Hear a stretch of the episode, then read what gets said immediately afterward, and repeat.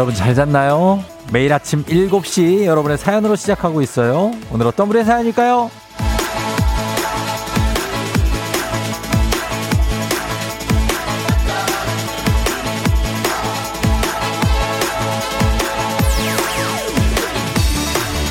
8098님. 요즘 저희 아이들 중간고사 기간이에요. 학생들이 시험 보는데 왜 제가 악몽을 꾼 걸까요? 아무리 칠해도 마킹이 자꾸 사라져서 미치는 줄 알았어요.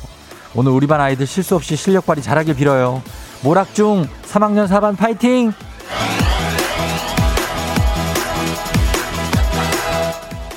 요즘 우리 아이들이 가장 많이 하는 학생들이 가장 많이 하는 말은 이거 아닐까요? 망했다.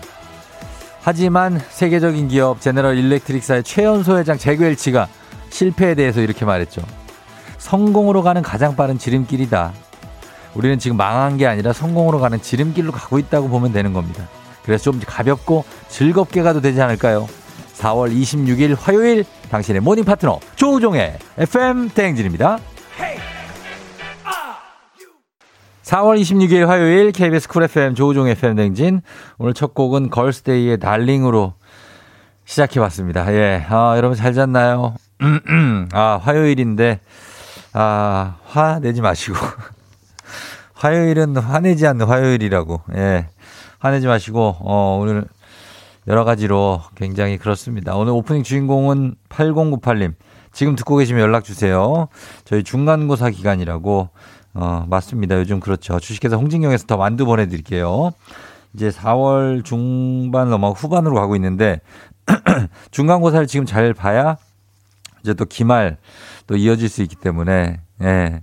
근데 뭐 너무 부담 갖지 마시고 그냥 보세요. 어. 구상봉사님 오늘부터 첫 중간고사 시작하는 고1 우리 딸 공부한 만큼 실력 발휘하도록 힘을 주세요. 현서 파이팅. 예, 현서 파이팅입니다. 그래요. 파이팅인데 어, 좀 부담 없이 봐요. 어, 인생이 계속해서 시험이 계속 있을 건데 어, 한 집약적으로 우리가 한 이, 스무 살, 스물, 서른 살, 한 서른 살 때까지는 시험을 진짜 많이 보지 않습니까?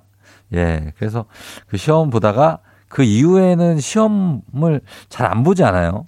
안 보고 한 또 몇십 년을 사는 것 같아요. 전체적으로 보면. 그래서 시험 볼 일이 굉장히 많으니까 그거에 대해서 좀 익숙해질 필요가 있을 것 같습니다. 음, 3428님 생일 축하합니다. 예, 오늘 행복하게 잘 보내시고 오늘, 어, 그래, 오늘도 신나게 가세요. 그러니까. 어, 8161님, 부산 해강고 1학년 화이팅! 우리 딸 재윤이. 재윤이도 화이팅입니다. 오늘 중간고사 보는 친구들 뭐 파이팅이에요. 예. 피곤하신 분들도 다들 기운 내시면서 하루 오늘 보내야 됩니다. 그래서 오늘 주식회사 성진경에서 더 만두를 8098님 어, 보내드리고 어, 답장 오면 그리고 오늘 중간고사 기간인 학생들 연락이 만약에 온다. 그러면 저희가 뭐 컵라면 삼각김밥 뭐 빵 이상 빵 우유 이상 사 먹을 수 있는 편의점 상품권 저희가 모바일로 바로바로 쏴드리도록 하겠습니다.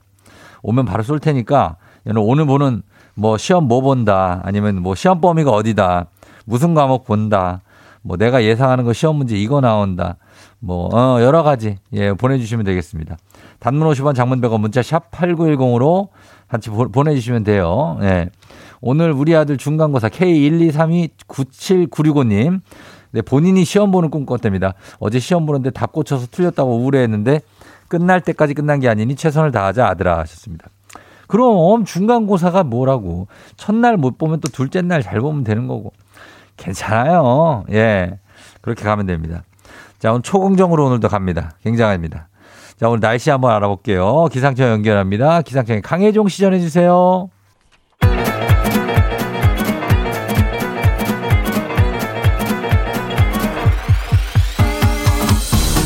아, 아, 아, 아 그래요. 어, 마이크 테스트요. 예, 들려요? 예, 행진이 이장인데요. 지금부터 저기 행진이 주민 여러분들 소식 전해 들어오시오. 행진이 단톡이요.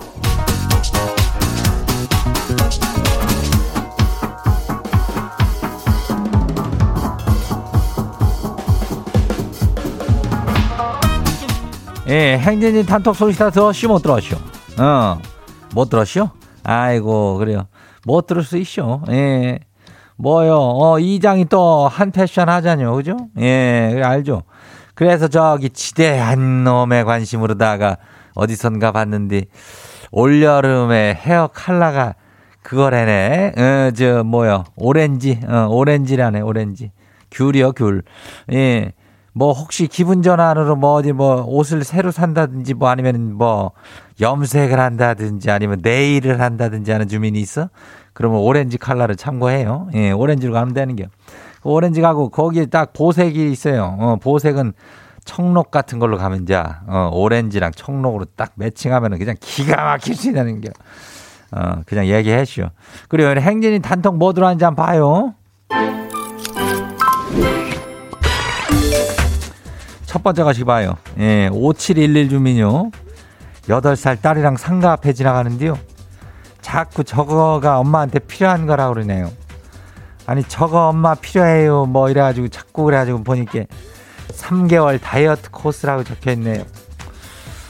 그래요. 딸 눈에 8살인데도 엄마가 조금 좀 부유해졌나 보지? 예. 그렇다면 이걸 끊어야 되나? 어, 너 보느라 그런 거 아니야? 너 보느라고, 어? 너는 살 안 쪘냐고. 너도, 그래요. 같이 모녀가 살찌는 계절이요. 어, 예. 좀 잘 먹고 그냥 살았으면 좋겠네. 나는 그냥, 어, 적당히 먹고 밤에 나가서 줄 넘기나 좀 넘기고 그러면 되는 거지. 뭘 또 3개월씩이나. 예, 운동하면 돼요. 괜찮요. 다음 봐요. 두 번째 것이 뭐예요? 3301 주민요. 이장님, 어린이날 선물은 몇 살까지 해줘야 돼요? 아, 중학교 입학한 놈 녀석이, 아니, 인전 올 봄에 입학 선물로 받을 걸 다 받아놓고 또 뭔 시즌이 돌아왔대나 뭐래나 하면서 싱글벙글 웃으면서 기대를 하네요. 아니, 어린이날은 초등학생까지 아니에요? 이장님이 짝 정해줘요.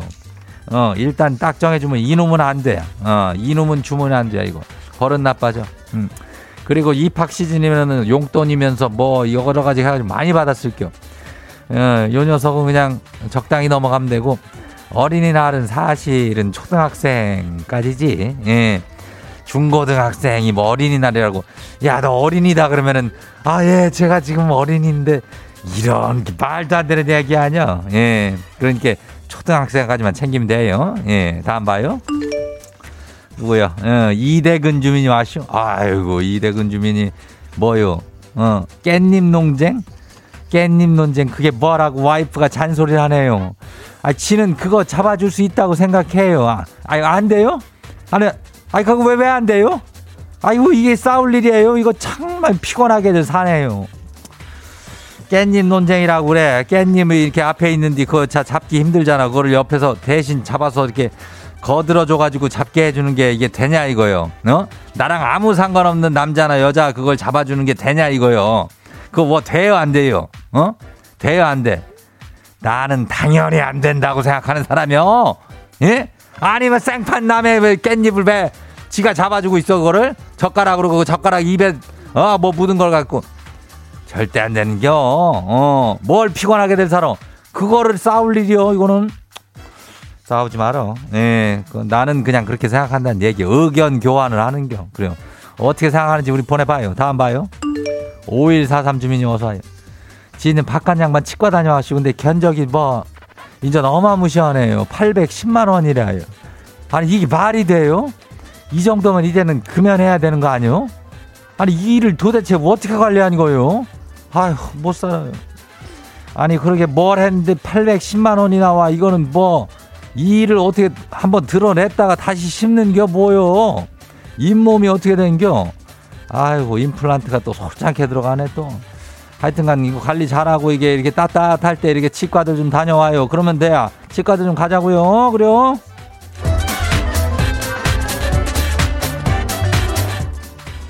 오늘 행진이 단톡에 소개된 주민 여러분께는 건강한 오리를 만나다 다양한 오리에서 스테이크, 오리 스테이크 세트 인물 갖다 하냐면 아주 그냥 아주 섯하게 하면 보내줄게요.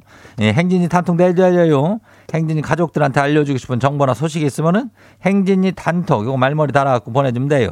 단문이 50원이 장문이 100원이 예, 문자가 샤퍼고 8910이다 이 말이요. 예, 거기로 보내면 돼요. 그래 콩은 무료죠. 어느 자리까지예요? 우리 사전에 풀펌이란 없다.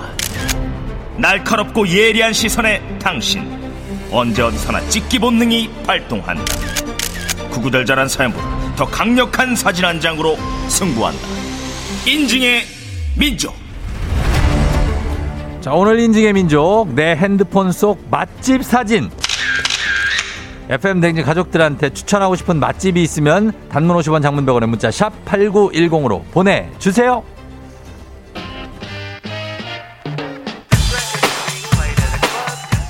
H.O.T. 헛 캔디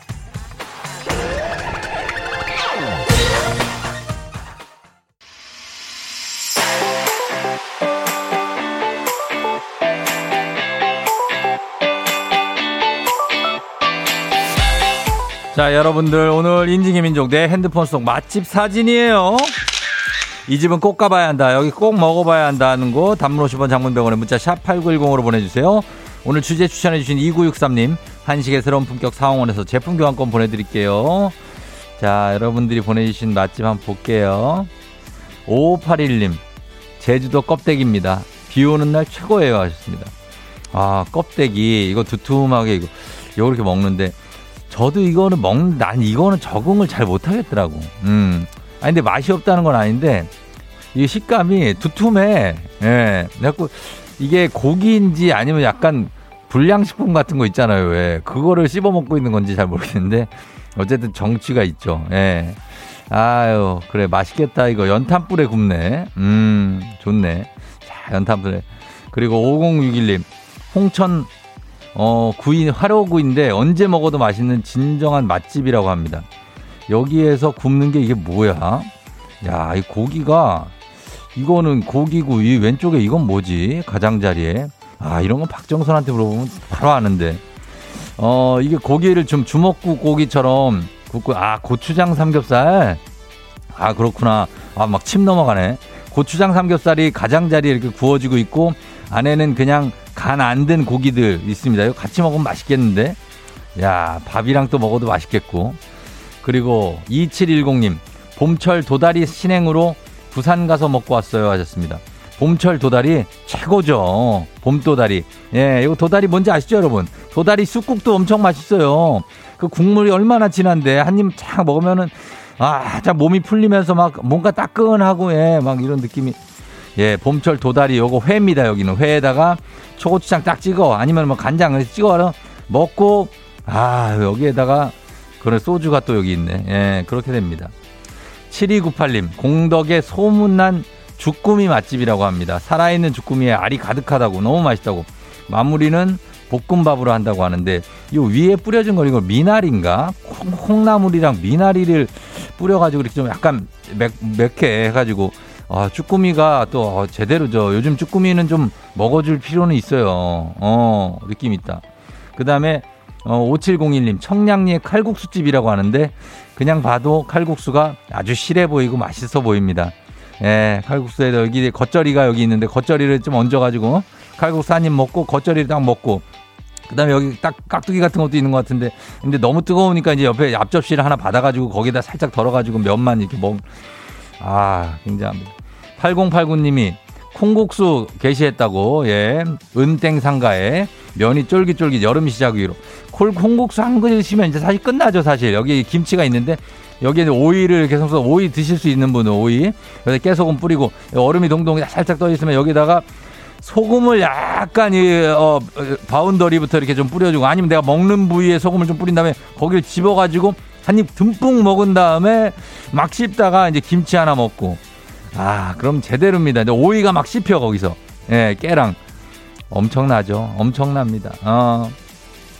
국수들이 맨날 국수 말고 이번에는 0310님 천호동에 있는 전집입니다. 정말 낮술 한잔하기 딱 좋은 심지어 저렴해요. 천호동에 그 백화점 뒤에 천호 사거리 아유 알죠 거기 예? 길게 주네 빈대떡에 고추전에 여기 뭐야 어, 녹두전에 어, 동그랑땡에다가 산적까지 기가 막힙니다 이거. 옆에 막걸리가 있네. 자 여기까지 가도록 하겠습니다. 자 인증의 민족 여러분 주제 참여 기다립니다. 단문 50원 장문 100원 문자 샵 8910으로 보내주세요. 채택된 분께 선물 보내드릴게요.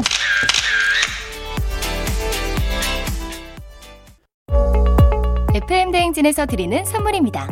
스무살 피부 울파인에서 개인용 고주파 마사지기. 수분 코팅 촉촉 헤어 유닉스에서 에어샷 U 온 가족이 즐거운 웅진 플레이 도시에서 워터파크 and 온천 스파 이용권. 당신의 일상을 새롭게 신일전자에서 UV 열풍 침구 청소기. 기능성 보관 용기 데비마이어에서 그린백과 그린박스. inner beauty 브랜드 올린 아이비에서 아기 피부 어린 콜라겐. 아름다운 식탁 창조 주비푸드에서 자연에서 갈아 만든 생와사비. 한 번 먹고 빠져드는 소스 전문 브랜드 청우식품에서 멸치 육수 세트 무너진 피부 장벽 강화엔 엔서나이틴에서 시카 판테놀 크림 세트. 오브맘에서 프리미엄 유산균 신터액트. 건강지킴이 비타민 하우스에서 알래스칸 코드리버 오일. 판촉물의 모든 것 유닉스 글로벌에서 여성용 장갑. 한식의 새로운 품격 사홍원에서 간식 세트. 문서서식 사이트 예스폼에서 문서서식 이용권. 헤어기기 전문 브랜드 JMW에서 전문가용 헤어드라이어 medical skincare 브랜드 DMS에서 코르테 화장품 세트 갈베사이다로 속 시원하게 음료 첼로사진 예술원에서 가족사진 촬영권 천연 화장품 봉프레에서 모바일 상품 교환권 아름다운 비주얼 아비주에서 뷰티 상품권 미세먼지 고민 해결 뷰인스에서 all-in-one facial cleanser 건강한 기업 오트리 푸드빌리지에서 재미랩 그래놀라 everybody 엑센코리아에서 블루투스 이어폰 so nice한 세차 독일 소낙스에서 에어컨 히터 살균 탈취 제품. 판촉물 전문 그룹 기프코 기프코에서 KF94 마스크. 뇌 건강을 생각하는 청내 H&D에서 청소기. 주식회사 삼과드레에서 한줌견과 선물 세트. 피부의 에너지를 이너 시그널에서 안티에이징 에센스.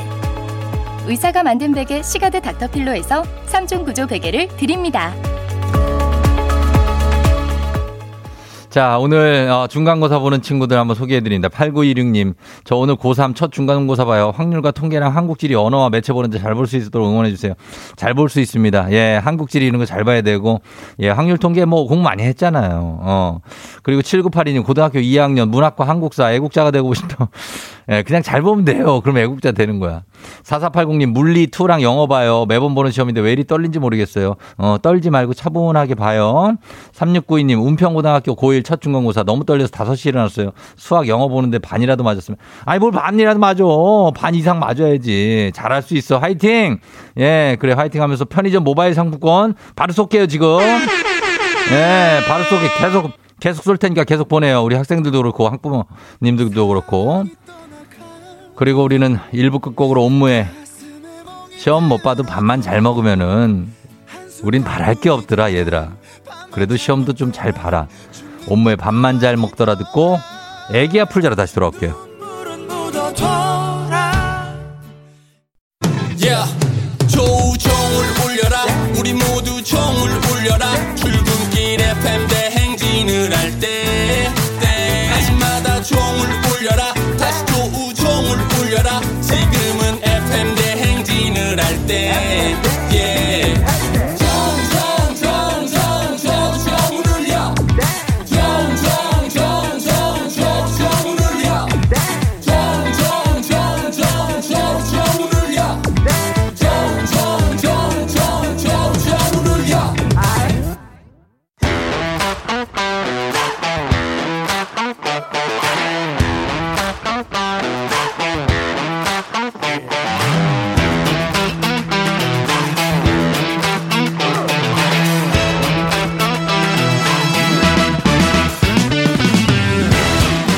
학연 지연만큼 사회를 좀 먹는 것이 없죠. 하지만 바로 지금 여기에 팬데믹에서만큼 예입니다. 학연 오분 지연의 몸과 마음을 기대어가는 코너. 애기야 풀자 퀴즈 풀자 애기야.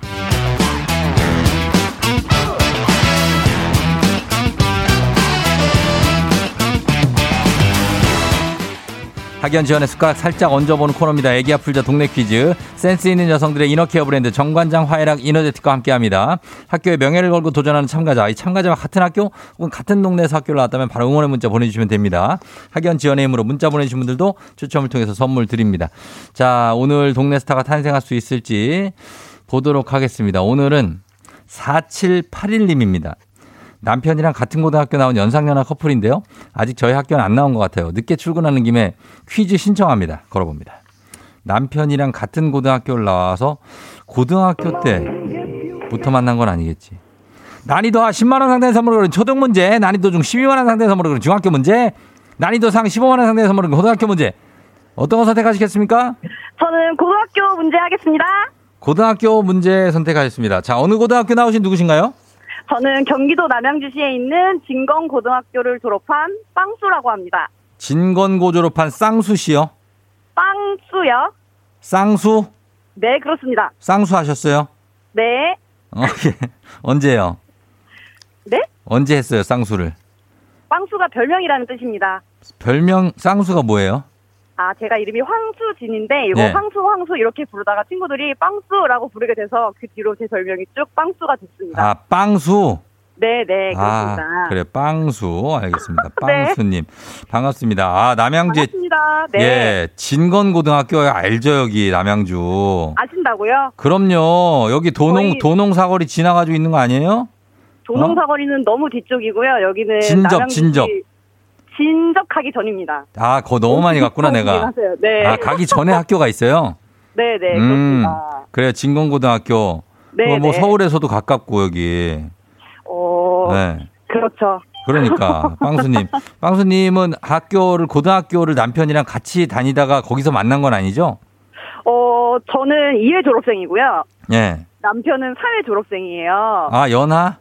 네, 연하입니다. 예, 예. 예. 그래서 언제 네, 알게 네. 됐어요? 학교 다닐 때도 알았어요? 어, 저는 몰랐고 음. 남편은 개인적으로 저를 알고 있었대요. 제가 선도부를 했었거든요.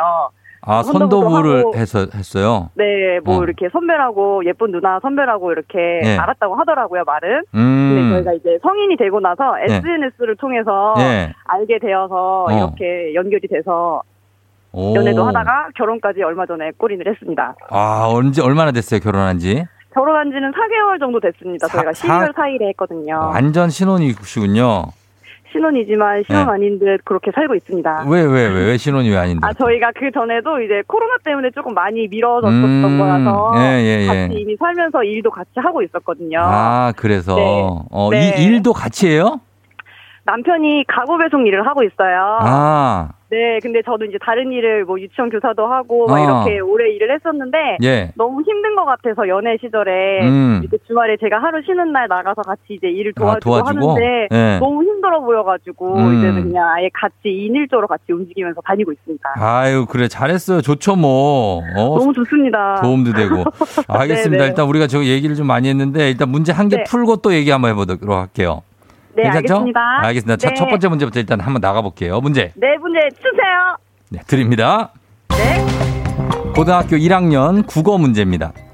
영웅이란 남다른 용기와 재능, 지혜로 보통 사람들이 해내지 못하는 것을 해내 추앙받는 사람이죠. 빼놓을 수 없는 존재. 자, 여기서 문제입니다. 홍콩 영화 영웅 본색에서 주윤발이 이것을 물고 나오는 장면이 유명합니다. 자, 다음 중 무엇일까요? 이것.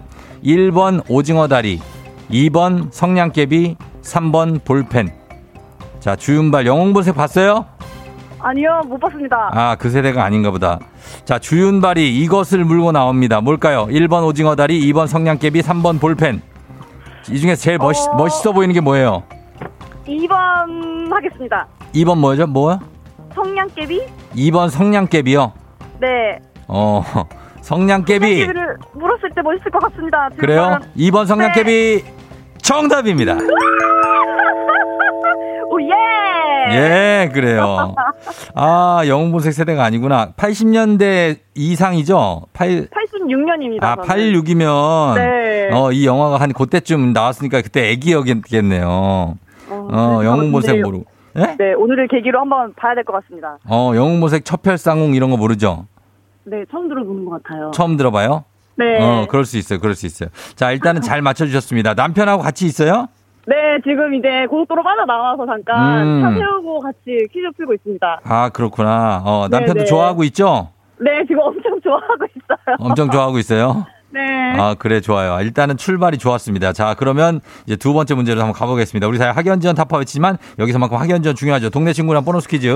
자, 지금 참여하고 계신 우리 쌍, 빵수님, 남양주의 진건고등학교입니다. 그렇죠. 남양주. 남양주에 별내부터 해가지고 뭐 덕소 뭐 이쪽 다 좀 포함해도 될까요? 예. 네, 그렇습니다. 좋습니다. 좋습니다. 남양주 쪽, 남양주 분들 모두 포함을 하겠습니다. 단문 50원 장문병원의 정보 이용료들은 샵8910으로 응원 보내주시고, 그리고 퀴즈에 성공하면 획득한 기본 선물과 함께 15만원 상당의 유산균 얹어드리고요. 모바일 네. 커피 쿠폰 응원해주신 분들께 쭉 도- 어, 보낼 수 있습니다. 자, 준비되셨습니까? 네, 준비됐습니다. 자, 가겠습니다. 두 번째 문제 드립니다. 고등학교 2학년 생명, 생명과학 1 문제입니다. 이것은 임신 중에 생기는 조직으로 자궁 내벽에부터 태아와 탯줄로 연결되고요. 태아에게 필요한 영양분을 공급하고 노폐물을 배출하는 역할을 합니다. 자, 무엇일까요? 문제 출제됐습니다.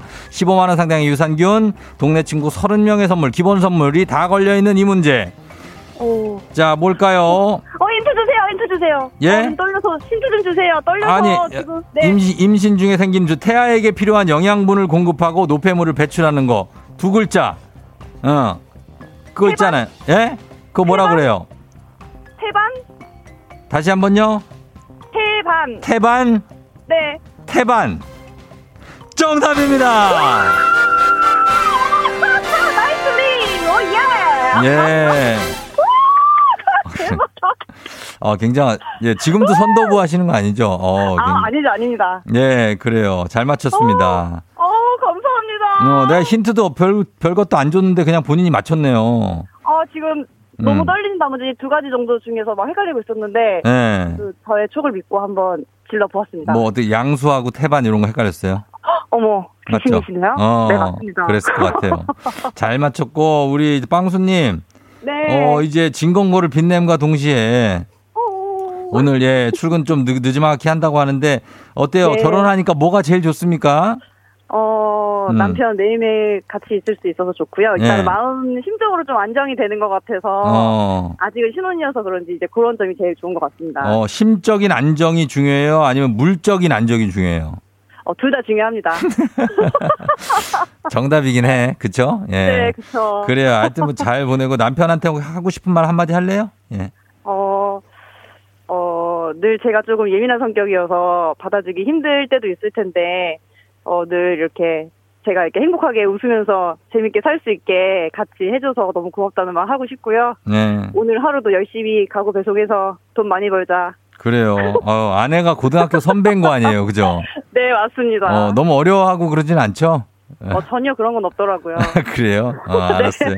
오늘 출근 잘하시고 운전 조심해서 가요, 남편. 네, 감사합니다. 그래요, 안녕! 안녕. 예. 바이바이. 남편 왜 안녕하네. 예. 자, 그렇습니다. 0168님, 혹, 저희 두 딸들 지금 현재 진건고 2학년, 1학년이에요. 너무 반갑네요 하셨고, 1098님, 학연 오 반가워요. 진건고등학교 근처 오남읍에 살고 있다고. 학교 반갑다. 오남 알죠? 예, 거기도 또 아파트 많이 생기고. 1699님, 와, 진건고 저희 둘째가 지금 다니는데 어제부터 시험 기간이라 힘들어 하는데 문제 모두 맞춰 힘 좀 주세요. 응원 보냅니다. 파이팅! 하셨습니다. 자, 오늘 중간고사 보는 분들의 어떤 좋은 어떤 미래를 어, 비추는 예, 우리 빵수님의 좋은 결과였습니다. 이분들 모두 선물 드리면서 바로 다음 문제로 넘어가도록 하겠습니다. FM등지 가족 중에서 5세에서 9세까지 어린이라면 누구나 참여 가능한 559 노래 퀴즈. 자, 오늘은 8세 이설인 어린이가 559 노래 퀴즈 불러줬습니다. 설인 어린이 노래 듣고 제목 맞춰주시면 됩니다. 자, 뭐 일단 들어볼게요. 자, 설인이 나와주세요. 벌써 며칠째야 애만 태우는 게날 사랑한단 한마디 말조차 하지 못한 채 음, 요 노래. 아, 너무 잘하는 노래인데, 어, 꽤된 노래인데, 일단 이, 이 노래 예전에 엄마가 좀 부르셨던 노래 같습니다. 자, 요거 맞춰주셔야 돼요, 여러분. 샵 8910으로, 그리고 콩으로, 짧은 걸 50원, 긴 건 100원입니다. 한 번 더 들어보겠습니다. 설인이 노래 한 번만 더 들려주세요. 용기가 없는 넌 다가오지 못하고 언제까지나 그렇게 멀리서 바라볼 거야 나나나나. 자, 맞춰주시면 됩니다. 여러분, 제목 보내주세요. 짧은 걸 50원, 긴건 100원, 문자 샵 8910, 콩은 무료입니다. 저희 음악 듣고 와서 정답 발표할게요. 백지영, 사랑하네.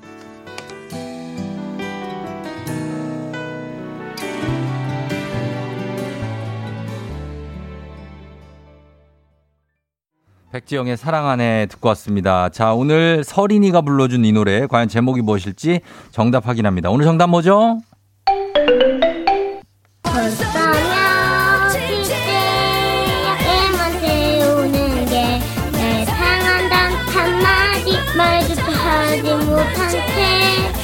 네가 없는 날.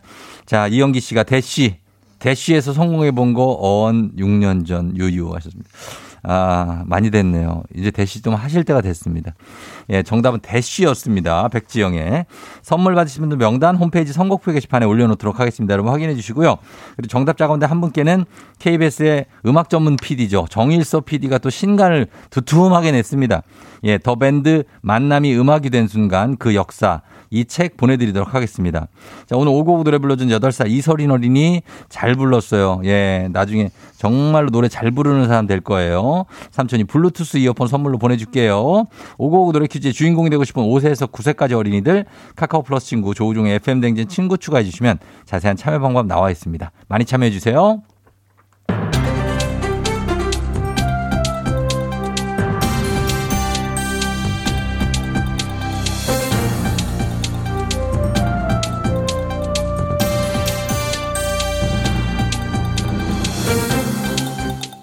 안윤상의 빅마우스 저는 손석회입니다. 사건 사고 앞에 항상 붙는 말이 있지요. 술에 취해서. 하지만 술에 취했다는 이유로 용서받을 수는 없지요. 절대로. 안녕들아오. 나 하얼빈에서 돈 받으러 온 장첸이요. 캬, 어째 그걸 모르는 사람이 있니? 혹시 그쪽은 모르오? 네, 불렀습니까? 네, 장이수입니다. 어째 내그 정도는 저도 압니다. 야, 이순이 혼자 왔니? 혼자야. 혼자 이 시간에 어째 왔니? 장이수 씨는 원래 혼자 잘 오시지요. 문제는 술에 취한 채 혼자 사는 전 직장 여성 동료 집에 찾아간 30대 남성 이분이지요. 야야, 어째 이상하지 않니? 전 여자친구도 아니고 전 직장 동료. 더 이상한 게 있지요. 현관 비밀번호를 알아내려고 밀가루와 붓을 이용해 20여 분 동안 삑삑삑삑 잠근 장치 해제를 시도한 건데요. 야, 아이 술에 취했는데 밀가루 붓까지 챙겨왔니? 과학 수사대도 아니고요. 시- CSI 너무 많이 봤다 야. 어디서 본 건 있네. 준비하려면 제대로 해야지. 밀가루랑 붓만 있다가 어찌 그게 되겠니? 비밀번호가 네 자리라 해도 경우의 수가 니몇 개인 줄 아오? 내한테 물어본 게입니까? 모릅니다. 어째 내한테 묻고 그럽니까?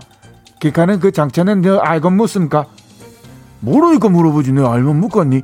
아무튼 엄청나게 많지 않겠니 아나운서 양반 어째 저도 뭐 그, 그, 그게 중요한 게 아니지요 지금. 아니니? 예, 이 30대 남성이 술에 취해 한 우발적 범행이었다고 말해서 출동한 경찰은 귀가 조치했다고 하는데 하지만 30대 남성은 범행 당시 복면을 쓰고 양말만 신은 상태로 이동한 정황이 파악됐다고 하지요.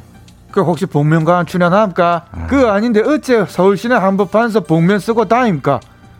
복면 쓰고 양말만 신고 이동했는데 어째 우발적 범행이 될 수 있어? 기야, 이 누가 봐도 계획적인 완전 계획적인 거 아이요? 맞습니다. 말 같은 소리 해야 믿어지지 않겠습니까?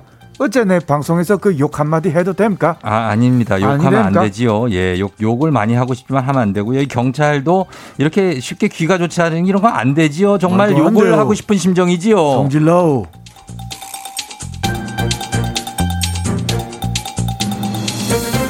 다음 소식입니다. 국제통화기금 IMF에서 한국의 급속한 고령화에 경고 메시지를 보내왔지요. 안녕하세요. 김수미예요. 아, 경고가 안 해도 우리도 다 알아보고 하루 이틀 일인 줄 알아요? 우리나라 고령화 속도가요. OECD 회원국 중에 차로 빨라요. 예. 빨라도 너무 빨로. 맞습니다. 고령 사회 진입 속도를 살펴보면 프랑스가 115년, 미국이 73년, 독일이 40년, 일본이 24년이지만 한국은 17년이라고 하지요. 어, 세상에. 더 큰 문제는 이후 고령 사회에서 초고령 사회로 진입에는 이보다 더 빠른 7년 정도밖에 걸리지 않는다는 거지요. 그러니까요. 고령화로 치매 인구는 4배 많아지고 치매 관리비는 7배가 높아진다면서요. 그러면 어떻게 해야겠어요?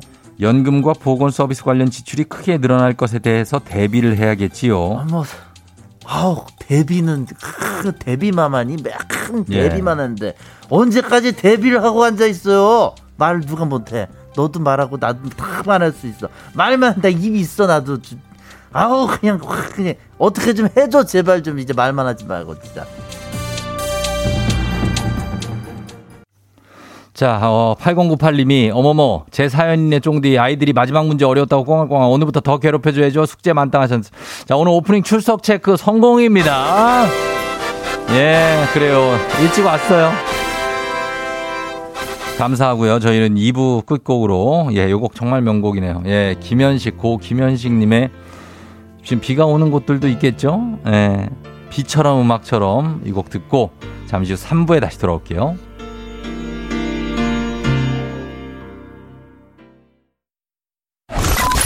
You're rocking with the DJ. DJ 조종의 FM. 어머나 벌써 8시 어쩌지 벌써 8시네 회사 가기 싫은 걸 알고 있어 getting feeling 어쩌지 벌써 8시 승객 여러분, FM 댕진 기장 조우종입니다. 더 큰 비행기로 더 멀리 가는 티웨이 항공과 함께하는 벌써 8시오. 자, 오늘은 미국 뉴욕으로 떠나봅니다. 자, 슬슬 주말권이 오고 있는 화요일, 화요일 넘겨야 됩니다. 여러분 아침 상황 기자에게 바로바로바로바로바로바로 보내주세요. 단문 50원 장문병원의 정보 이용료들은 문자 샵 8910입니다. 공은 무료예요. 자, 그럼 우리 비행기 이륙합니다. 갑니다. Let's get it!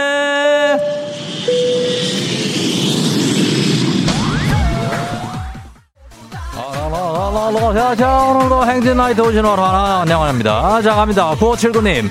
한림 예고 교사입니다. 오늘 제가 출제한 국어 시험 날 쉽게 낸 것 같은데 100점 너무 많이 나오면 어떡하죠? 우리는 좋지! 아, 100점 많이 나오길 바랍니다. 6042님. 중학교 3학년 조건입니다. 오늘 영어랑 국어 한문 체육 시험이 있어요. 어제 10분만 잔다는 걸 푹 잤어요. 걱정이에요. 푹 자야 시험 잘 볼 수 있습니다. 두 분에게 편의점 상품권 보내드립니다. Let's get it!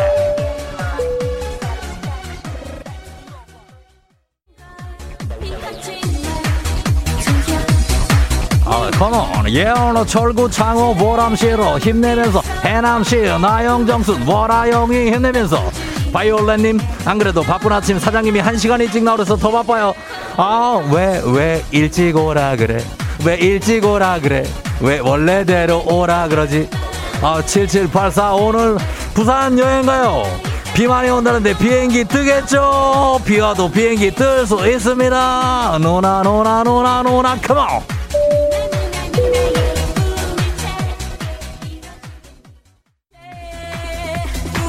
아, 컴온, 경숙, 화연, 정성, 해소리. 해소리 힘내라. 너 졸려도 잠 깨야 된다. 7993님, 대학 기숙사에 가 있는 둘째, 아침에 웬일로 전화를 했나 했더니, 돈 떨어졌다고 하네요. 돈 필요할 때만 전화를 하네요. K1 2 3 4 8 8 8 0 7 0 8 7님. 초3아들 일기 숙제를 보니 글씨가 춤을 추네요 하셨습니다. 글씨와 함께 다 같이 한번 춤춰보겠습니다. Let's it, let's get it.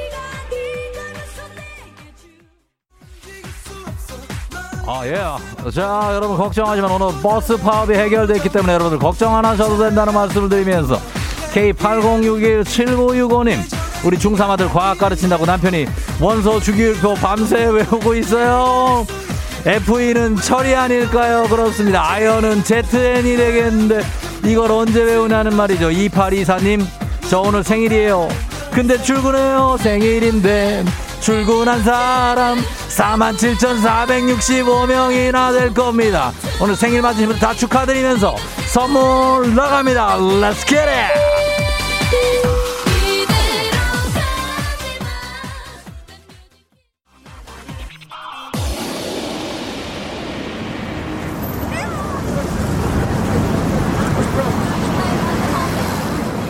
FM 댕지 버스 8시요. 저는 지금 미국 뉴욕의 상징 타임스퀘어 앞에 나와 있습니다. 42번가부터 49번가 브로드웨이 그리고 Seventh Avenue를 낀 미국 뮤지컬의 중심가입니다.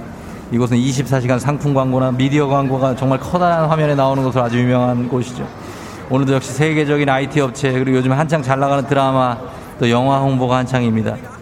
우리 김희철 KBS 사장님께서 이걸 혹시라도 아주 혹시라도 듣고 계시다면은 저희 FM 댕진도 세계의 흐름에 발맞춰서 좀 광고를 여기다 좀 하면 어떨까? 예? 구석에 조그맣게 광고에도 하루에 억소리가 난다. 제 연봉보다만 어. 자, 그냥 더 열심히 하겠다는 말씀을 또 사장님께 드리도록 하면서 예, 전국 방송이나 좀 만들어 달라는 말씀을 드리도록 하겠습니다. 예, 정말 언젠가는 제가 사장이 될 수는 없겠지만 아무튼 그렇습니다.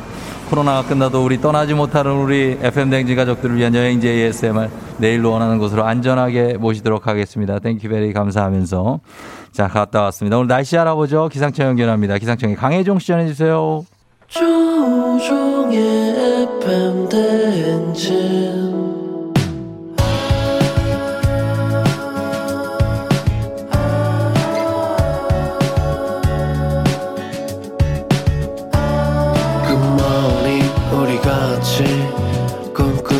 행진 서로의 이야기를 나누며 꽃을 피워봐요 조종의 FM 대행진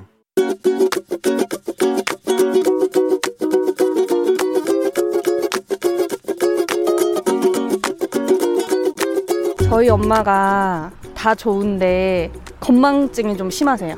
가스불을 켜놓고 깜빡하고 주무신 적도 있고 카드가 여러 개인데 맨날 맨날 잃어버리세요. 카드를 사용하고 나서는 카드 지갑에 넣으면 되는데 어느 날은 이 옷에 넣었다가 어느 날은 이 옷에 넣었다가 어느 날은 가방에 넣었다가 이러니까 맨날 맨날 잃어버리시고 카드 취소해야겠다 이렇게 하시고 또 다시 찾는 경우도 계시거든요. 제가 엄마한테 맨날 엄마는 왜 이렇게 건반증이 심해 이러면 너희들 낳느라고 마취를 여러 번 해서 그래서 건망증이 심한 거라고 뭐 너무 뭐라고 하지 말라고 너네도 내 나이 되고 애들 낳아보라고 그러면 다 그렇게 된다고 하세요. 엄마 가족 챙기느라 바쁘고 하루가 모자른 거 이해하는데 그래도 건망증 때문에 사고가 생길까봐 걱정이 많이 될 때도 있거든. 그러니까 앞으로 조금만 신경 써서 문 앞에 체크리스트 엄마 필요한 목록 다 적어 놓을 테니까 그거 한 번만 확인 꼭 해줘. 부탁해. 이승철의 이전니 듣고 왔습니다. 예, 잊으셨어요를 사실 해야 될 것 같지만, 예. 최지민 님께서 오늘 건망증이 심한 엄마에게 가스불 켜놓고 깜빡하고 주무시기도 하고 카드를 자주 잊어버리기도 한다. 엄마가 저희 낳느라 마취를 여러 번 해서 어, 건망증이 심한 거라고 하는데 걱정이 되니까 확인해야 될 체크리스트 적어 놓을 테니까 그거 한 번씩 좀 체크해 주시면 좋겠다. 이런 부탁의 잔소리를 해 주셨습니다. 음, 그래요. 이제 근데 어, 서해남 씨가 남의 일이 아니에요 하셨고요. 어. 맞습니다. 4724님 건망증. 저는 출근길에 버리려고 들고 나온 20리터 쓰레기 봉투를 들고 좌석 버스를 탔던 적이 있어요. 저 69년생 닭띠 건망증 지존 아줌마예요 하셨습니다. 아, 정말 이 정도면은 그쵸. 예. 탑급이죠. 어, 쓰레기 봉투 버려야 되는 걸 들고 버스에 탑승까지 하신다는 것은 그러나 이런 일이 진짜 생길 수가 있습니다. 예. 그래서 이게 나이가 들면 아무래도 좀 건망증도 생기고 그리고 혼자 어디 다니실 때 좀 불안한 마음도 들기도 하고 이런 게 있어요. 다들 이제 그런 거 잘 적어 놓으시고 예, 그렇게 하시면 되겠습니다. 아, 7745 님이 눈물이 왈칵 나오는데 노래에서 빵 터졌다고 합니다. 예, 그럴 수 있네요. 음. 이해합니다. 저희 이해해요. 어, 근데 우리 따님들이 걱정돼서 그런 거니까, 예, 엄마도 좀 잘 받아주시고, 매일 아침 FM댕지 가족들의 생생한 목소리를 담아주는 유고원 리포터 오늘도 고맙습니다. 자, 저희는 범블리 모닝 뉴스 시작합니다.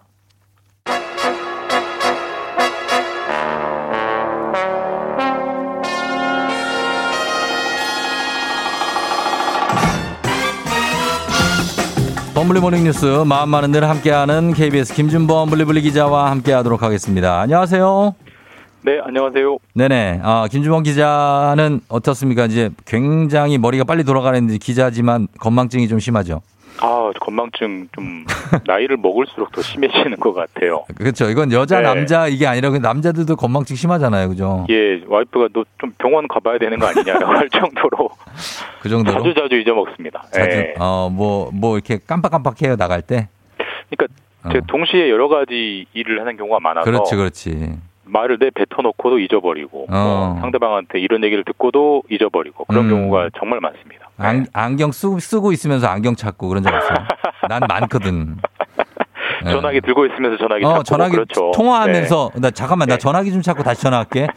예, 그런 겁니다. 아, 갑자기 슬퍼지네요. 아, 그렇습니다. 자, 오늘 저희가 예, 예. 사실 어제 걱정이 좀 많았었는데 오늘 다행히 오늘 아침에 어, 버스 파업을 좀 이제 그게 해결이 타결이 됐다는 소식 들려왔어요. 예, 극 극적으로 예. 어, 다행히 파업이 없게 지나갔습니다. 원래는 이제 오늘 새벽 4시 음. 첫 차부터 운행을 중단할 가능성이 컸는데 예. 다행히 지금 뭐 새벽 4시부터 모두 정상 운행되고 있고요. 그렇죠.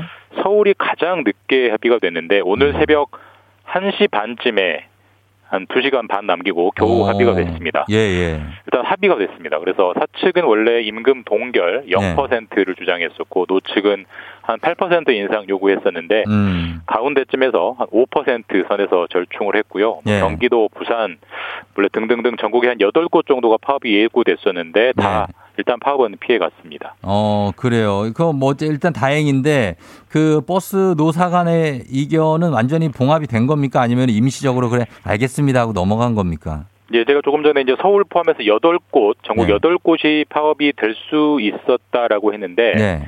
그 중에 서울, 부산, 경남, 제주 네 곳은 임금이 합의가 됐습니다. 그러니까 네. 완전히 이제 완전 끝났고, 타결됐네요. 예. 예, 경기도 그다음에 호남권, 광주, 전남, 전북은 음. 일단 유보가 됐습니다. 그러니까 아. 조금 더 협상을 해보자라고 어, 돼 있기 때문에 아직 좀 불씨가 남아 있고요. 사실 네. 이 버스 같은 경우는 임금 인상의 상당 부분을 지자체가 예산으로 지원을 해줘야 돼요. 준 음. 공영제 때문에. 예, 그래서 예.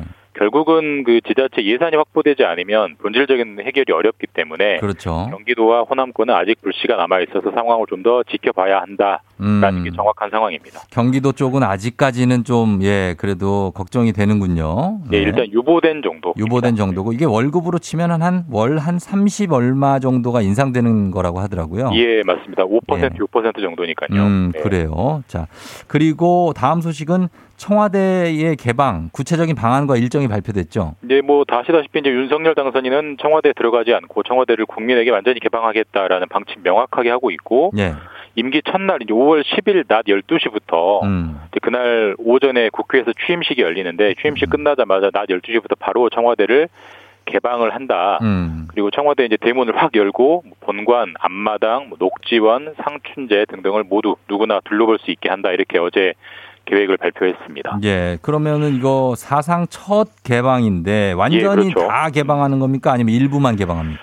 일단 지금은 이제 현 문재인 대통령이 지금 거주하고 있기 때문에 네. 거기를 이제 뭐이 살림살이를 다 빼지 않은 이상 5월 음. 10일 날 하루 만에 다 열 수는 없고요. 그렇죠. 일단은 이제 제한적 개방입니다. 음. 일단은 건물 실외만 구경할 수 있고 음, 예.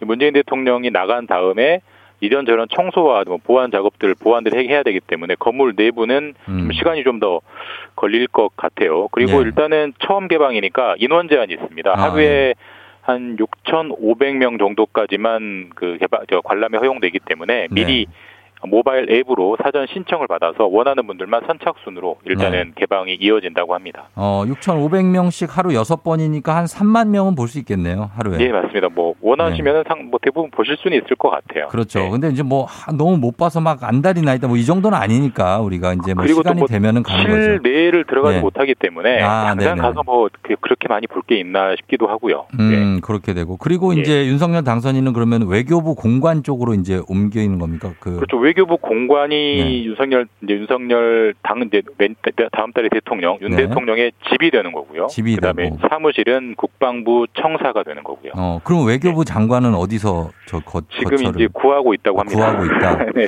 아주 궁금해가지고 그런 게. 약간 갑자기. 연쇄 효과죠. 네, 밀리고 연쇄 밀리고. 밀리는 거죠. 네. 알겠습니다. 자, 다음 소식은 조만간 식용유 값 대란이 일어날 수 있다는데 이게 무슨 얘기죠?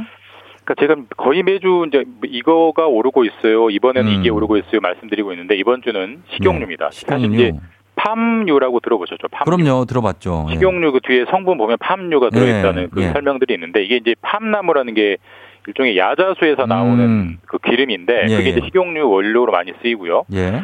팜유의 전 세계 유통량의 절반 이상을 예. 인도네시아가 생산하고 있답니다. 아. 인도네시아가 내일 모레 네. 28일부터 우리 팜유 수출 안 한다, 어. 수출 못 하겠다라고 딱 그어버렸기 때문에 당장 우리나라 식용유 업체들도 네. 원료를 구할 길이 없어지고 그렇게 되면 이제 식용유 물, 물량이 줄고 네. 결국 가격이 오를 수밖에 없는 예고된 상황입니다. 아니 인도네시아는 거기 이제 본인들은 그 자, 자체적으로 생산하는 주요 수출품인데 왜 수출을 예. 안 한다는 겁니까? 이게 참 그 세계 경제가 얼마나 얽혀 있는지를 잘 보여준 연쇄 효과인데 예. 이것도 이제 러시아와 우크라이나 전쟁의 효과예요. 그러니까 아, 그 식용유를 만드는 게 팜유도 있지만 예. 해바라기유도 많이 이제 음. 식용유를 만들잖아요. 네네. 근데 러시아와 우크라이나가 해바라기유를 만드는 최대 수출국이래요. 네. 근데 뭐 전쟁이 일어났으니까 해바라기유를 만들 수가 없지 않겠습니까? 그러니까 네. 해바라기유는 못 팔고, 못 팔고. 그러니까 이제 팜유의 가격이 막 오르는 거예요. 아. 그러니까 이제 인도네시아에 있던 팜유 생산 업체들이 가격이 막 오르니까 음. 아 지금이 돈 벌 기회다라고 하고 수출을 엄청 많이 늘려버린 겁니다. 예. 그랬더니 인도네시아 정부가 보기에 당장 인도네시아 국민들 자기들이 먹을 좀 팜유가 부족한데 무슨 수출이냐. 어. 일단 우리부터 식용유 먹고 살자라고 하면서 팜유 수출을 막아버렸다. 네. 이런 연쇄적인 스토리입니다. 그래서 식용유가 일단 부족해지는 거 기정사실화 되는데 그러면은 웬만한 식품 가격은 다 좀 인상이 되는 거 아닙니까? 식용유가 들어가는 게 예, 많으니까. 뭐 식용유가 우리가 집에서 계란 후라이 할 때만 쓰는 게 아니고요. 예, 예. 뭐 라면 튀길 때, 그렇죠. 과자 구울 때, 튀길 때 거의 모든 식품에 들어가기 때문에 식용유 가격이 오르면 라면, 과자에 모두 인상 요인이 생긴다. 네. 음. 물론 이제 그거를 그 식품 회사들이 인상에 반영할지는 아직 남아 있습니다만 어쨌든 인상 요인이 계속 늘어난다라는 거는 음. 확실한 사실입니다. 알겠습니다. 자, 그리고 하나 더 보겠습니다. 지금 운전하시는 분들은 예전보다 회전 교차로 요게 늘었다는 걸 느끼실 텐데 회전 교차로가 훨씬 안전한 걸로 조사가 됐어요. 네, 뭐 회전 교차로 뭐 쉽게 말하면 로타리 네. 최근에 많이 늘었잖아요. 음. 그리고 한 2010년부터 우리나라 정부가 이제 본격적으로 늘리기 시작해서 네. 전국에 한 1,500곳 정도가 있대요. 음. 중에 한 10%, 150곳 정도를 샘플로 해가지고 네. 회전 교차를 설치하기 전, 설치하고 나서 음. 교통수가 늘었냐 줄었냐를 비교해 보니까 예. 일단 사고 발생 건수는 한 35% 정도가 어, 줄었어요. 줄었어요. 그러니까 회전 교차로 전에는 100건 정도가 났으면 한 네. 65건 정도만 나는 거고요. 음. 근데 사망자를 보면 더 많이 줄었습니다. 어. 한 3분의 2 정도가 줄어서 이제 네. 결론적으로 로타리를 설치하면 음. 사고 자체도 줄고 네. 그래서 사고가 나더라도 사망까지 이어지는 큰 사고는 잘 안 난다라는 게 음. 통계로 명확하게 확인이 됐습니다. 아무래도 이게 돌아갈 때 속도를 뭐 많이 내봤자 얼마 낼 수가 없으니까. 예, 그리고 이제 사거리에. 이렇게 십자로 교차하는 것보다는 훨씬 더 시각적으로 안전하다라고 합니다. 어, 그래요. 그렇게 되고 그러면은 교통 흐름도 괜찮아집니까? 이게 좀 지체될 것 같은 느낌도 살짝 있거든요. 그러니까 언뜻 생각하면은 이게 돌아가기 때문에 더 많이 기다리는 거 아니냐라고 생각하는데 네. 오히려 그 사, 십자로 돼 있는 그 신호등보다는 훨씬 더 교통 흐름도 좋다고 해요. 네. 같은 그 거리라면은 원래는 한 25초 정도의 그 빠져나가는데 시간이 걸렸으면 네. 이 로타리를 설치하면 회전 교차로는 한 18초 정도면 빠져나간다. 그러니까 흐름에도 음. 훨씬 도움이 된다라고 합니다. 네, 알겠습니다. 자, 여기까지 듣겠습니다. 지금까지 김준범 기자와 함께 했습니다. 고맙습니다. 감사합니다. 네. 자, 어, 잠시 후 4부 알지 알지 거기 알지에서 3초 손예진, 3초 성유리 송소진 기상캐스터와 함께 아침 대바람 먹부림 여행 떠나보도록 하겠습니다. 좀 기대해, 기대해 주시고. 자, 그리고 회전 교차로는 돌고 있는 차가 우선이고, 그 다음 진입하는 차가 그 다음입니다. 그러니까 진입하는 차가 양보를 해야 된다는 거. 혹시 모르는 분들 계실까 봐 간단하게 설명해 드렸습니다. 잠시 후에 손, 손예진이 아니고 송소진 캐스터와 돌아올게요.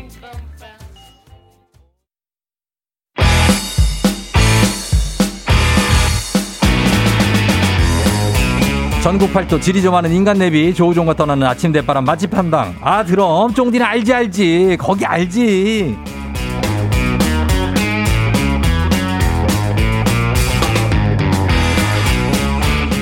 지리 좀 하는 쫑디 알지 알지. 거기 알지. 동네 한 곳을 찍어서 맛집 깨기를 하는 시간인데요. 오늘은 예 3초 손예진 3초 성률이 닮은 꼴 부자 기분 좋아지는 목소리 KBS 라디오 기상캐스터 여행 작가 송소진 씨 어서 오세요. 네, 안녕하세요. 네, 그래요. 1294님, 와, 개 탔네요. 송소진님 또 나오셔서 오늘은 다른 분 나올 줄 알았어요. 우울한 이 아침에 벌써 기분이 좋아진다고. 감사합니다. 어, 송소진 씨 나온 것 자체만으로도 그렇게 기분이 좋다고. 예, 지- 진심이겠죠? 그렇겠죠? 그러시길 바랍니다. 어, 그러시기 바란다. 그래, 어떻게 지내셨습니까, 또? 네, 잘 네. 지냈습니다. 음, 잘 지냈고, 뭐 네. 어디 왔다 갔다 막 이렇게 요즘에 아주 자주 다니진 못하죠? 네, 못하고 있어요. 어, 그리고 일하고 네. 집에 가고. 네, 일주일에 여섯 번 날씨 방송을 하러 출근하기 때문에 네. 근무 시간은 짧아도 어. 보통의 회사원들처럼 네. 매일 출근은 하고 있어요. 매일 출근하고. 네. 근데 상대적으로 그래도 약간 그래도 뭔가 시간이 좀 활용할 수 있는 시간이 있죠. 그렇죠. 근무 시간은 많이 짧으니까. 많이 짧으니까. 네, 4시간에서 5시간 정도 하니까. 음. 네, 만일 오전에 출근을 했다. 네. 방송을 오전 시간에 한다. 그러면 오후 시간은 어. 다 이제 자유롭게 맛집 쓰는 탐방. 거죠.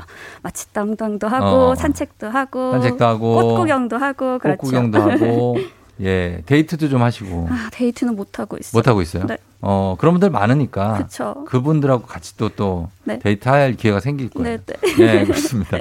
자, 오늘은, 어, 오늘 가보는 곳은 바로, 어, 이곳인데, 어, 대전입니다, 오늘. 네, 맞아요. 제가 이곳을 소개할까 말까 고민을 좀 많이 왜요? 했습니다. 왜냐하면 네. 많은 분들이 여기를 음. 노잼의 도시다 이렇게 표현하는 분들이 대전이래면은 노잼이라면 말도 안 되는 얘기지. 그쵸, 그쵸. 대전 사람들이 얼마나 웃긴 사람들이 그렇겠죠. 많은데. 아니 그런데 대전 분들이 예. 또 대전에서 여행하면 어디가 좋아 이러면 네. 대전 갈 곳 없는데 이렇게 표현하는 분들이 많더라고요. 대전 대전 감성이에요. 그쵸 그쵸. 이게 저 저 대전에 옛날에 살았었는데 오. 대전 사람들은 어디가 뭐 좋다 이런 얘기 잘 안 해요. 그냥 그러니까 대전 분들이 굉장히 겸손하신 것 같아요. 겸손인지 뭔지 모르겠든 저짝에 가면은 뭐 그냥 볼만 할겨 어. 이러면은 괜찮은데 네네 자랑을 안 하시고요. 대전에서 택시를 타서 기사님한테 네. 대전에 여기 맛집 어디 있어요 물어도 아 그냥 칼국수 맛이 다 거기서 어, 거기지 거기 뭐 어딜 뭐 칼국수가 찾아가요. 그냥 칼국수에 칼이 들어가는 것도 아니고 어, 뭐, 맞아요. 뭐 이런 걸로 약간 네네. 예. 그래서 제가 생각했을 때 이제 다른 지역에 사는 분들이 왜 대전을 이렇게 재미가 좀 없을 것 같다라고 생각을 하나 생각을 음. 해봤더니 예. 이제 그 여행 스타일에 따라 좀 다 나눠질 것 같아요. 음. 그러니까 어떤 분들은 내가 살고 있는 지역하고 풍경이 완전히 다른 곳. 음. 도심에 살고 있으면 자연이 음. 펼쳐지고 아니면 경주처럼 이렇게 역사를 예, 예, 막 예. 만날 수 있는 요런 곳에 가야 여행 재밌게 했다. 이렇게 느끼는 분들은 네. 대전이 조금 우리 지역과 비슷하니까 음. 심심하다 생각할 수도 있겠지만 그쵸. 이제 집만 나서면 좋은 분들 있잖아요. 예. 동네 산책해도 즐겁고 어. 공원 걸어도 여행 온 것처럼 즐거운 분들이라면 예. 대전 정말 재밌다 이렇게 생각하실 거예요. 그렇게 따지면 어디 재미없는 데가 어디 있어요. 그렇죠? 대전이 아니라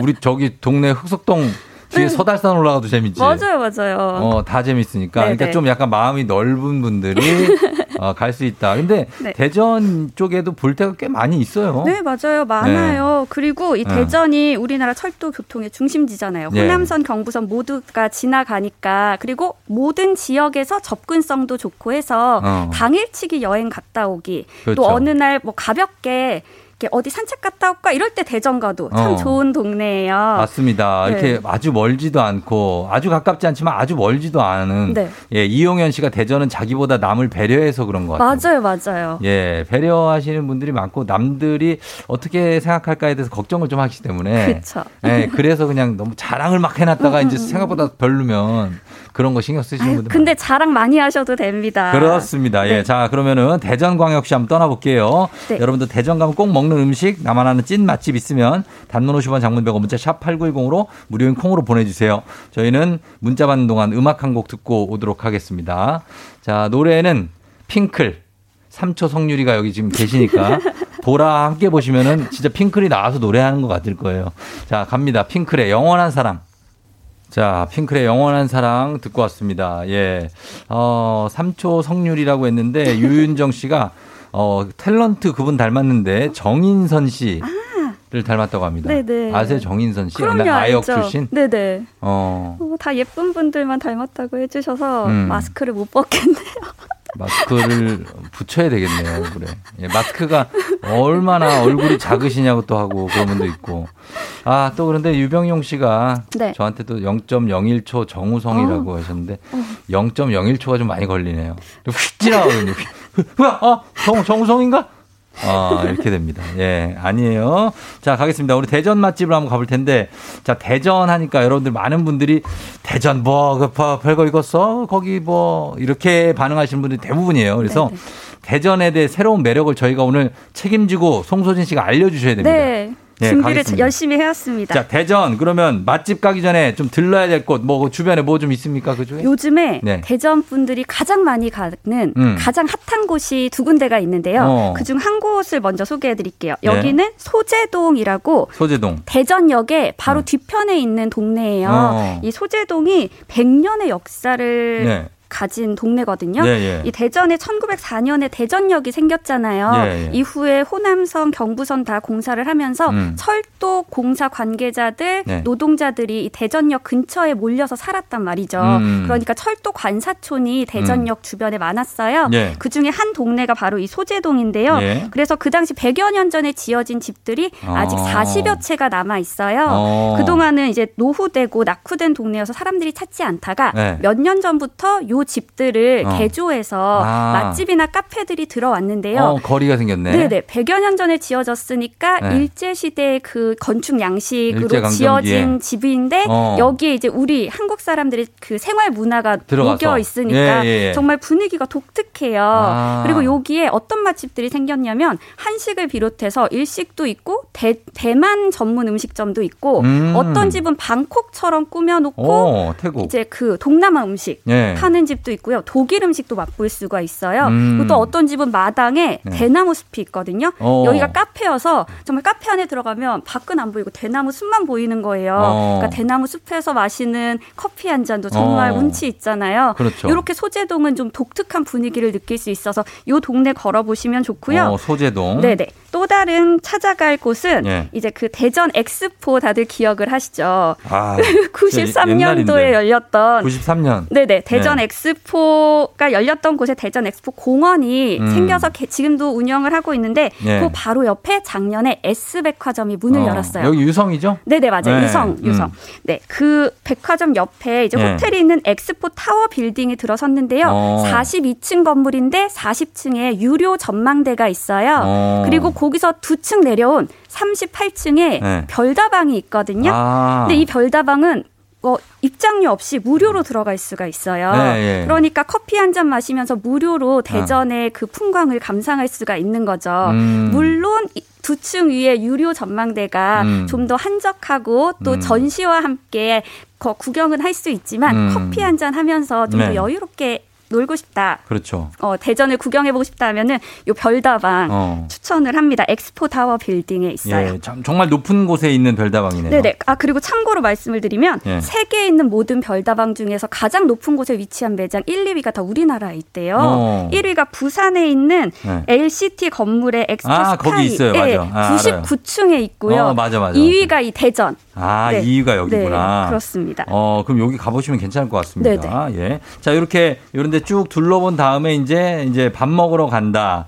하면은 대전은 크게 보면은 이제 유성구 있고 대덕구 있고 동구 서구 있고 그 다음에 중구 있고 네, 요렇게는 맞아요. 아니죠? 네 네. 예, 그런데 어디부터 가볼까요? 어, 대전 하면은 이제 많은 분들이 빵집, 그 성땡땡 빵집 음. 떠올리시고 예. 또 대전 하면 칼국수를 빼놓을 수가 없거든요. 그렇죠, 그렇죠. 런데 이 두 음식의 공통점 하면 네. 재료가 모두 밀가루. 밀가루, 밀가루. 네, 밀가루잖아요. 네. 아니 그러면 왜 대전에는 칼국수가 유명할까? 밀가루 음식이 많을까? 음. 또 찾아봤더니 네. 한국 전쟁 때 미군으로부터 구호물자 밀가루를 우리가 어. 받았는데 네. 이때 이제 대전 의 경부선 호남선이 모두 지나가니까 음. 선- 그 밀가루가 다 대전에 몰렸고 예. 그래서 대전에서 밀가루 유통이 되게 활발하게 이루어졌대요. 아, 그래요. 그리고 또 전쟁으로 많은 사람들이 피난을 가다 대전에 모이니까 네. 전국 각지에서 모인 사람들의 칼국수 여러 종류가, 종류가 모였을 모여서? 거 아니에요. 어. 그래서 지금도 대전에는 네. 칼국수집만 1,700여 곳이나 된다고 해요. 진짜 많네요. 네네. 어. 칼국수 집도 있고 다른 집에서 그냥 다른 음식 파는데 칼국수 파는 집도 있고 해서 네. 정말 칼국수 파는 가게가 많고요. 50년 이상의 역사를 가진 곳도 많은데 네. 칼국수 종류만 해도 20가지가 넘거든요. 음. 그러니까 우리가 아는 해물 칼국수, 닭 칼국수, 사골 칼국수 바지락 거. 칼국수. 네. 네. 그리고 뭐 팥 칼국수도 팥, 있고 어. 근데 여기에는 어, 오징어 칼국수도 있고요. 어죽 어. 칼국수도 있고 예. 또 대전 분들이 칼국수를 워낙 좋아하다 보니까 음. 매콤한 양념이 있는 음식에는 칼국수 사리를 꼭 넣어서 음. 먹더라고요. 예. 그렇게 탈국, 칼국수 사랑이 정말 엄청난 도시입니다. 어. 그래서 제가 오늘 좀 독특한 칼국수 집을 예. 소개해 드리려고요. 네. 이제 대전역 근처에 있는 네. 오땡땡 칼국수인데요. 음. 여기 물총이 들어간 시원한 해물 칼국수예요. 어. 물총이 동죽 조개를 말하 거든요. 예. 이 동죽 조개가 해감을 할때 네. 이제 입을 벌리면서 물을 물총처럼 쏜다고 쏴요. 해서 어, 물총. 별명이 물총인데 예. 요이 집에 이제 물총 들어간 해물 칼국수 말고 음. 물총 조개탕도 따로 팔아요. 음. 근데 이제 해물 칼국수는 좀 담백한 국물 맛이고 물총 조개탕은 예. 매콤 칼칼하거든요. 어, 청양고추를 얼큰한. 넣어서. 예, 예. 네, 그래서 가시면 두 명 갔을 때 거의 칼국수 하나, 물총 하나 아, 이렇게 반반. 주문을 해요. 네네. 어. 그래서 근데 이 집이 또 김치가 엄청 매워요. 김치 매워요? 정말 매워서 조그맣게 잘라 먹고 아, 진짜 그 있는데. 정도예요? 네네. 어. 근데 이제 그 김치도 맵고 물총의 그 국물도 좀 칼칼하다 보니까 네. 두 개가 다 맵잖아요. 그러니까 좀안 매운 걸 찾아야 지. 그래서 여기 해물파전도 파는데 아, 파전 먹어야겠다. 요 요거 먹으면은 매운맛을 중화시킬 수 있습니다. 어, 그러네요. 예, 땡땡 칼국수. 여기가 동구 삼성동의 대전역 네. 근처에 네, 네. 있는 곳 일단 가봤고. 그 그리고 다음에. 아, 여기서 1286님께서 예, 예. 여기 임신 막달에 찾아가셨다. 요 집일 거예요. 어, 임신 막달에 대전 물총 칼- 칼국수 먹으러 갔던 기억이 나는데 너무 맛있었다고. 네네. 어, 그래요. 그요 기억이 나시는 이런 게 있겠죠. 그렇죠. 한번 애기랑 같이 한번 가셔야 될 거예요. 좋습니다. 어, 그래요. 그리고 이제 두 번째 음. 오징어 칼국수집 알려드릴게요. 오징어도 칼국수예요. 어, 오징어 칼국수 하면 그냥 생각하기에 네. 바지락 칼국수처럼 그렇죠, 바지락 뭐. 대신 오징어 넣은 거 네. 아닐까 싶잖아요. 근데 음. 그렇지 않습니다.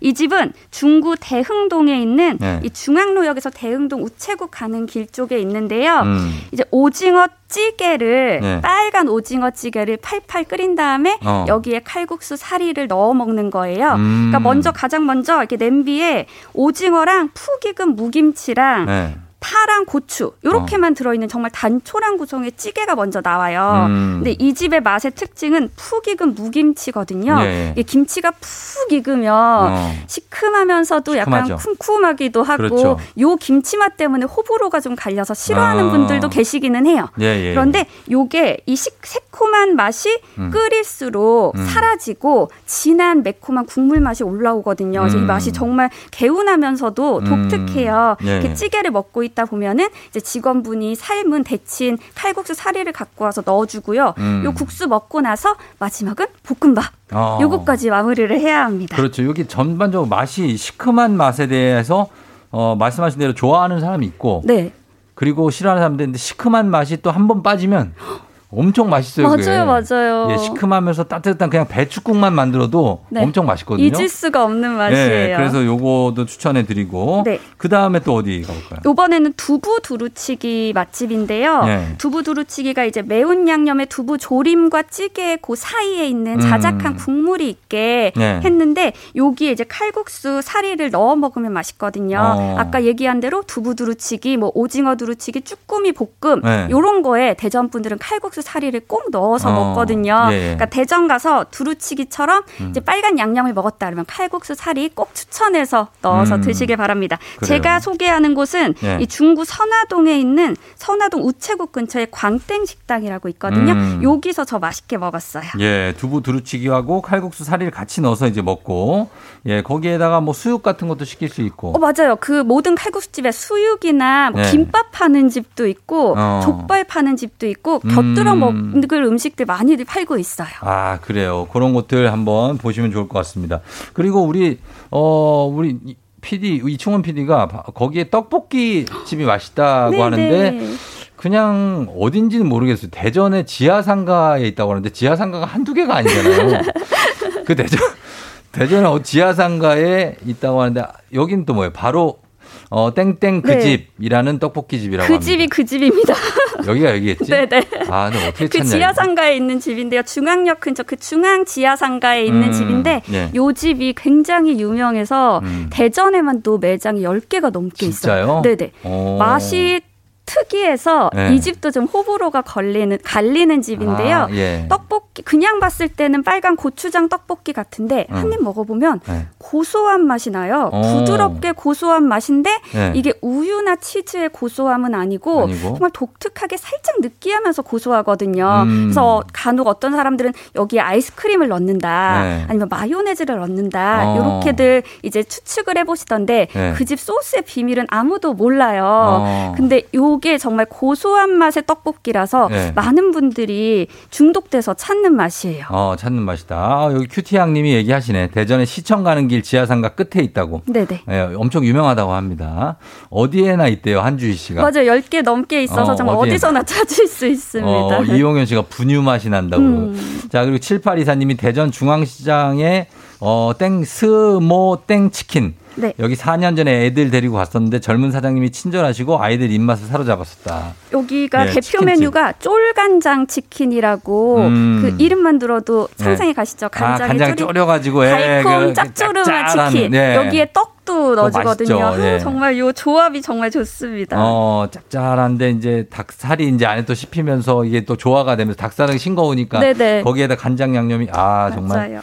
네, 그리고 8172님이 꽃게랑 닭볶음탕이랑 섞인 꽃 된도리탕이 있다고 하는데요. 네, 그 닭볶음탕 위에 네. 꽃게를 정말 빨간 꽃게, 큰 꽃게를 음. 올려, 올려줘요. 그러니까 어. 비주얼이 받았을 때 정말 장난이 아니고요. 네. 요거 매콤 달달한데 요거 먹고 나서 마지막에 사리로 순두부 사리를 넣어 먹으면 음. 어. 요거 정말 부드럽고 맛있습니다. 아, 순두부를 끝에 넣어서 먹고. 네네. 예. 그리고 9040님이 그 국밥집인데 태평땡 국밥. 여기 육회랑 쇠주랑 같이 먹으면 진짜 맛있다고 합니다. 네, 네. 어. 정말 대전에 맛있는 집 많은데 맞네. 그 동안들 왜 이렇게 소개 자랑을 안 해주셨는지 정말 아까워요. 대전은 자랑을 잘 안 해요. 대전 사람들 이게 약간 그런 게 있는 것 같아. 예. 강소희 씨가 아, 한밭 야구장 앞에 있는 순대 국밥집이 정말 맛있다고 합니다. 순대랑 내장을 같이 주는데 꿀맛이라고 야구장 갈 때마다 먹는데요. 네, 아 시간이 많이 됐네. 네, 그렇네요. 예, 자 저희가 어, 오늘은 기상캐스터이자 여행 작가 송소진 씨와 함께 어, 맛집 대전 맛집 얘기해봤습니다. 오늘도 고맙습니다, 소진 씨. 네, 고맙습니다. 네.